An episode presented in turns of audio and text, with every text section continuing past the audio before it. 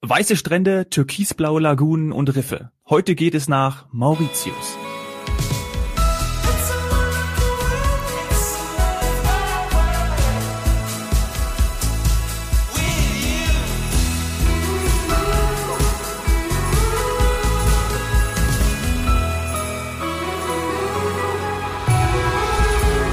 Herzlich willkommen zu heute Couch Morgen Strand. Sani und ich dürfen begrüßen FDI-Kollegen Paul Heimo. Wunderbar, dass du uns zugeschaltet bist. Hallo Paul, grüß dich in die Schweiz. Guten Morgen, ihr beiden. Es freut mich sehr, dass ich heute dabei sein darf mit der Trauminsel Mauritius. Ja, und uns freut es erst. Hallo, hallo Paul, hallo liebe Zuhörer, hallo Dominik. Ich selber war noch nie auf Mauritius, freue mich absolut auf dieses Gespräch und auf alles, was wir wieder heute lernen werden. Oh man, ja, ich freue mich auch so. Wir sprechen über ein absolutes Traumziel im Indischen Ozean. Paul, äh, bevor wir ins Eingemachte gehen, verrate den Hörern, was deine Zuständigkeiten und Aufgaben bei FTI sind. Gerne, ich arbeite eigentlich für die FTI Group und bin Produktverantwortlicher für den Indischen Ozean, Mittel- und Südamerika. Also ich habe zwei Welten und auch zwei Herzen in meinem Körper. Ah, gibt's Schlimmeres? Und absolute Traumdestination. ja. oh Mann. Da tatsächlich, äh, das sind Traum, Traumdestinationen und ist eigentlich auch ein Traumjob. Paul, ja. muss man so sagen. Ein absoluter Traumjob. Oh Mann. Gut, lasst uns äh, äh, zuallererst über die aktuelle Lage sprechen, da ja für alle Urlauber mit Ziel Mauritius jetzt sehr Positives ansteht, beziehungsweise es positiv aussieht. Denn ähm, ab wann kann ich wieder, wann geht's wieder los sozusagen, ab wann kann ich in Mauritius wieder Urlaub machen, Paul? Also eigentlich seit gestern, aber mit Restriktionen, aber wirklich unbeschwerter Urlaub und sich frei bewegen ab 1. Oktober, wenn die Phase 2 eintritt. Mhm. Phase 2, das heißt also praktisch ab gestern Phase 1 und dann ab 1. Oktober Phase 2? Absolut richtig. Gestern brauchte man noch ein bisschen Quarantäne, aber ab Phase 2 kann man sich frei bewegen, wenn man dann geimpft ist und einen negativen PCR-Test hat. Aber das machen wir nachher noch ein bisschen speziell mit mhm. den Einreisebedingungen. Okay, ja, das heißt äh, Einreiserichtlinien. Äh, ich, Sadie und ich sind vollständig geimpft ähm, oder eben nach Vorlage eines negativen PCR-Tests äh, darf ich dann entsprechend einreisen. Richtig, aber der darf nicht älter als 72 Stunden sein. Und das wird ja schon beim Check-in akribisch geprüft. Mhm. Ja, das kennen wir. Also ich finde, das sollte man das sollte man jetzt auch im Auge haben. Also wir erinnern uns tatsächlich auch an eine Situation, wo ähm, es mal bei einem Kollegen bei einer Dienstreise nicht gepasst hat, wo auch genau nachgeschaut wurde. Ich glaube, wir lernen alle aus diesen, äh, aus diesen Fällen, es müssen wirklich 72 Stunden sein, aber gut, äh, man kann dementsprechend planen. Oder eben vollständig geimpft sein. Ist es ein und oder ein und und oder? Also brauche ich, wie wir das jetzt gesehen haben bei Thailand, einen vollständigen Impfschutz und den PCR-Test oder ist es eins von beidem? Es ist beides, ein und. Aha, ein und. Okay, alles klar, verstanden. Also so wie wir es auch in der letzten Folge zu, zu Thailand erklärt haben. Okay. Mhm. Und jetzt im Moment, ich bin ja immer neugierig, Paul, jetzt im Moment, sag mal, ich sag, dass äh, ich muss jetzt noch mal schnell weg. Ich buche jetzt Mauritius Last Minute. Ähm, würde ich jetzt aber einfach sagen, in einem äh, Hotel äh, noch bleiben, in der Phase 1, richtig? Richtig, jawohl. Aber man darf sich dann im Hotel selber schon frei bewegen, aber das Gelände nicht verlassen in der Phase 1, ja. Mhm. Okay. Das heißt, ich muss nicht auf dem Zimmer bleiben. Und äh, ein, ein äh, Visum brauche ich ja sowieso, oder? Das war manchmal gelesen zu haben. Ein Visum für die Einreise oder ist, stimmt das nicht mehr? Das stimmt nicht mehr. Das ist ganz einfach. Man braucht nur einen sechs Monate gültigen Pass über das Rückreisedatum hinweg mhm. und schon ist man auf Mauritius. Hm. Das ist ja auch bei vielen Fernreisedestinationen so. Mhm. Also schön einfach. Ja, Sandy für uns beide. Ne? Also wir könnten jetzt eigentlich, wir legen den äh, negativen PCR-Test vor und dann buchen wir, geht's los. Ja, also du ganz ehrlich, also, wir sind ja mittlerweile. Aber flexibel. bitte bei FTI, ja, ja ich bitte darum. Ja, ja Paul, woanders nicht. ja, erzähl uns doch mal, also wenn wir dann jetzt buchen wollen, ähm, habe ich, äh, hab ich die komplette Auswahl ist quasi alles, ähm, was wir im, wir sagen ja immer so schön, was wir im Portfolio haben oder online, alles äh, verfügbar für den Gast oder uns jetzt dann, wenn wir sagen, kurzfristig ab nach Mauritius? Also ab Oktober werden alle Hotels geöffnet haben. Vielleicht haben noch einige etwas Verzögerungen, weil sie noch etwas renovieren oder noch den letzten mhm. Schliff ähm, machen, damit der Urlauber auch wieder eine schöne Zeit hat und sich von Anfang an wohlfühlt, auch Mauritius. Genau. Mhm. Ja, super. Heißt es denn, wenn ich jetzt äh, kurzfristig noch sage, ich mache das jetzt mit Mauritius und ich, ich nur in der sogenannten Resort Bubble, also im Hotel mit dieser Hotelquarantäne bleibe, dass, dass sich dann mein, sag mal, normaler Mauritiusurlaub sehr verändert? Ich, äh, also ich sage jetzt mal ein Klischee, weil ich es aber auch so von Freunden gehört habe, dass die teilweise nach Mauritius geflogen sind, auch früher mit der ganzen Familie und dann da die ganze Zeit im Ressort geblieben sind. Ist das was, was man sowieso tun würde und hätte dann vielleicht doch keine Einschränkung, weil man sagt, das ist hier so toll, ich bleibe hier am Strand, ich mache Wassersport, ich habe immer gehört, viel Wassersport, ähm, einfach tolle Sandstrände, weißer Sand und deswegen bleibt man im Hotel? Oder würdest du sagen, nee, das ist schon eine Einschränkung? Also das ist ja schon ein bisschen das Image von Mauritius. Es wird ein bisschen verkannt und man denkt Mauritius, Baden, Strand, blaues Meer, wie du gesagt hast, Zeni. Aber es gibt eigentlich viel mehr. Es gibt von der Historie her, weil da waren ja die Franzosen, da waren die Engländer, auch die Araber kamen einmal vorbei. Wir haben hier traumhafte Sonnenuntergänge, wir haben Naturparks, und eine herzliche Bevölkerung und auch in der Hauptstadt Port-Louis kann man wunderbar flanieren. Also für mich persönlich nur Strandurlaub wäre jetzt zu langweilig, weil die Destination bietet wirklich viel, viel mehr. Und wie schon einmal erwähnt, ab dem 1. Oktober ist der Bubble der Resort Bubble geöffnet und man kann sich frei bewegen auf der also Insel. Also das ist dann schöner. Und ich kann einfach nur eins sagen, im Inland sind die Sonnenuntergänge manchmal noch schöner, wenn man auf den Hügeln steht, anstelle nur am Strand. Schön. Mhm. Wie sieht's denn mit den Hotelpartnern aus, die die FDI auch gerade dann entsprechend äh, auf Mauritius hat, Paul? Es gibt sehr, äh, sagen wir mal, innovative Hotelketten im drei, dreieinhalb Sterne Bereich, vier, viereinhalb Sterne Bereich und natürlich dann absolut auch im Luxussegment. Wir hätten da die Lux Resorts, die sind sehr innovativ, kreativ, die haben einen Wunschbaum, die haben eine englische Telefonkabine, wo man drei Minuten ein freies Telefonat mit seinen Liebsten zu Hause führen kann zum Beispiel. Cool. Wir hätten die Beachcomber, eigentlich die führende Hotelkette, die größte, mit super Preis-Leistungs-Verhältnissen. Wir hätten da die Sun Resorts, das sind sehr beliebte, bekannte Häuser. Oder Heritage und Veranda, die haben für jedes Budget etwas von drei bis fünf Sterne zum Beispiel. Oder wir empfehlen die lokale Hotelkette Attitude, die geben sich sehr Mühe, authentisch zu sein, alles lokal zu beziehen, auch ein bisschen die umliegende Bevölkerung mit einzubeziehen. Und generell ist die Infrastruktur top und der Service auf absolut höchstem Stand.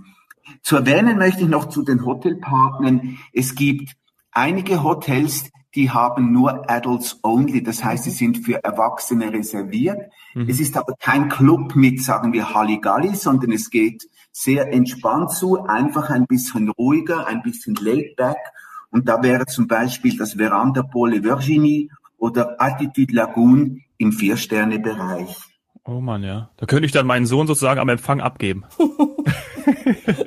Wenn du es übers Herz bringst, Dominik, ja, und sonst empfehle ich dir eher ein schönes Familienhotel. da nehme ich lieber das Familienhotel, gut. Ähm, Ihr habt ähm, da ja auch alles auf, auf, ja. auf Mauritius. Darf ich noch kurz fragen, wo sind wir denn dann, wenn ich jetzt so rund um die Insel gehe? Ähm, gibt es so, glaube ich, eine, eine ganz bekannte oder traditionelle, sagen wir mal, Tourismuszone oder Strand, ähm, ist das in den Jahren gewachsen? Ähm, wo haben wir da, wo haben wir jetzt uns gerade bewegt bei den Tipps, die uns, die du uns gegeben hast? Wir haben uns teilweise in Flickenflack bewegt, das ist an der Westküste, oder auch an der Nordküste in Grand Coupe. Mhm. Und nochmal, weil ich es gerade akustisch, glaube ich, nicht richtig verstanden habe und damit die Zuschauer das auch für sich haben und wir das lernen. Die Hauptstadt hieß nochmal wie? Port Louis. Das ist der, der Hafen vom Louis. ja. Für die Zuschauer und auch für die Zuhörer. Und wie lange bin ich dann so unterwegs vom Flughafen? Also ich nehme mal an, ich komme jetzt mit dem Flieger und nicht mit dem Schiff nach Port Louis, sondern mit dem Flieger. Wie lange fahre ich zum Beispiel nach Flick und Flack? Äh, ich würde mal sagen, ungefähr eine Stunde. Mhm. Es kommt auf den Verkehr drauf an, das ist ungefähr wie das Wetter. Man weiß nie genau, wie die Situation ist, aber man ist eigentlich in einer Stunde, anderthalb Stunden überall auf der Insel, Maximum. Mhm. Okay. Jetzt hast du schon das Wetter angesprochen. Das heißt, äh, es ist ein bisschen unbeständig, aber trotzdem immer sehr schön und warm. Ich meinte das Wetter eher unbeständig Wettervergleich mit, dem, mit der Verkehrssituation. Ah, nicht, ich wie, denke auch. Ich nicht, wie es vom Himmel herunterkommt. Ah, okay, gut. Das also ich glaube, das wir sind Wetter ja nicht in Deutschland. Ist immer top. Außer, außer, das können wir ja jetzt vielleicht ergänzen. Ähm, wie gesagt, ich kenne nur die, ähm, die Seychellen, Dominik. Das hatte ich dir ja auch schon erklärt. Ja. Ähm, der Paul weiß das auch. Ich kenne leider nur die Seychellen. Ich habe da, äh, ich habe da einfach Mauritius vernachlässigt. Und ähm, würde sagen, klar, du hast natürlich auch ähm, tropisches Klima. Absolut richtig. Nur ist Mauritius ein ganzjähriges Reiseziel. Zyklone oder Stürme und feuchtheißes Wetter ist eher so Dezember bis Februar. Im Sommer, Juli, Juni, August ist es eher ein bisschen kühl, das heißt angenehm für unsere Körpergewohnheiten. Und ähm, die geschützte Küste ist sicher der Südwest und der Westen, also alles, was Richtung Kontinent Afrika gerichtet ist, ist sicher eher ruhigeres Wasser und flachere Strände. Mhm. Mhm. Cool. Ah, jetzt verstehe ich auch, warum da viele Familien im Sommer hingeflogen sind. Ah, das habe ich, hab ich so nie. Ich habe immer gedacht, ja, Fernstrecke und so weiter. Aber ja, klar, aufgrund der Lage auch was für den Sommer. Aber wenn man jetzt vielleicht, was hast du gesagt, Paul, Dezember, äh, Januar, Februar, ähm, ist es ja trotzdem, wir wissen das ja aus, aus solchen Destinationen vom Indischen Ozean, das hält sich ja nie besonders lange. Das heißt, ähm, danach, also eigentlich, wenn ich Dezember, Januar, Februar, kann ich zwar mal äh, auch mal eine feuchte Zeit haben, sagen wir mal so, aber äh, im Grunde genommen tolle Fernreise und dann geht es schon wieder in die, sagen wir mal, ab März in die Top-Badezeit, oder? Absolut richtig. Und ich meine, es regnet mal, aber es regnet vermutlich nicht in einem wöchentlichen Rhythmus durchgehend wie bei uns in Europa, was wir dieses Jahr erlebt haben. Also es kommt vielleicht mal ein Tag, ein, ein Regentag vorbei und am nächsten Tag scheint wirklich wieder die Sonne. Und es ist ja. immer schön warm. Das muss man schon sagen. Ja. ja. Sehr gut. Wie wichtig ist denn eigentlich der Tourismus für Mauritius? Eigentlich sind es ungefähr 20, 25 Prozent, also doch ein recht ansprechender Anteil.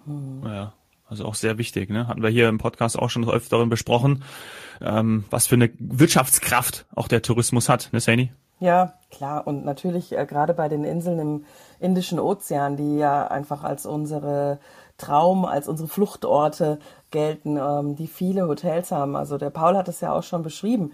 Äh, einige der, der großen Ketten, die sich dort angesiedelt haben, bringen natürlich sehr, sehr viele Arbeitsplätze.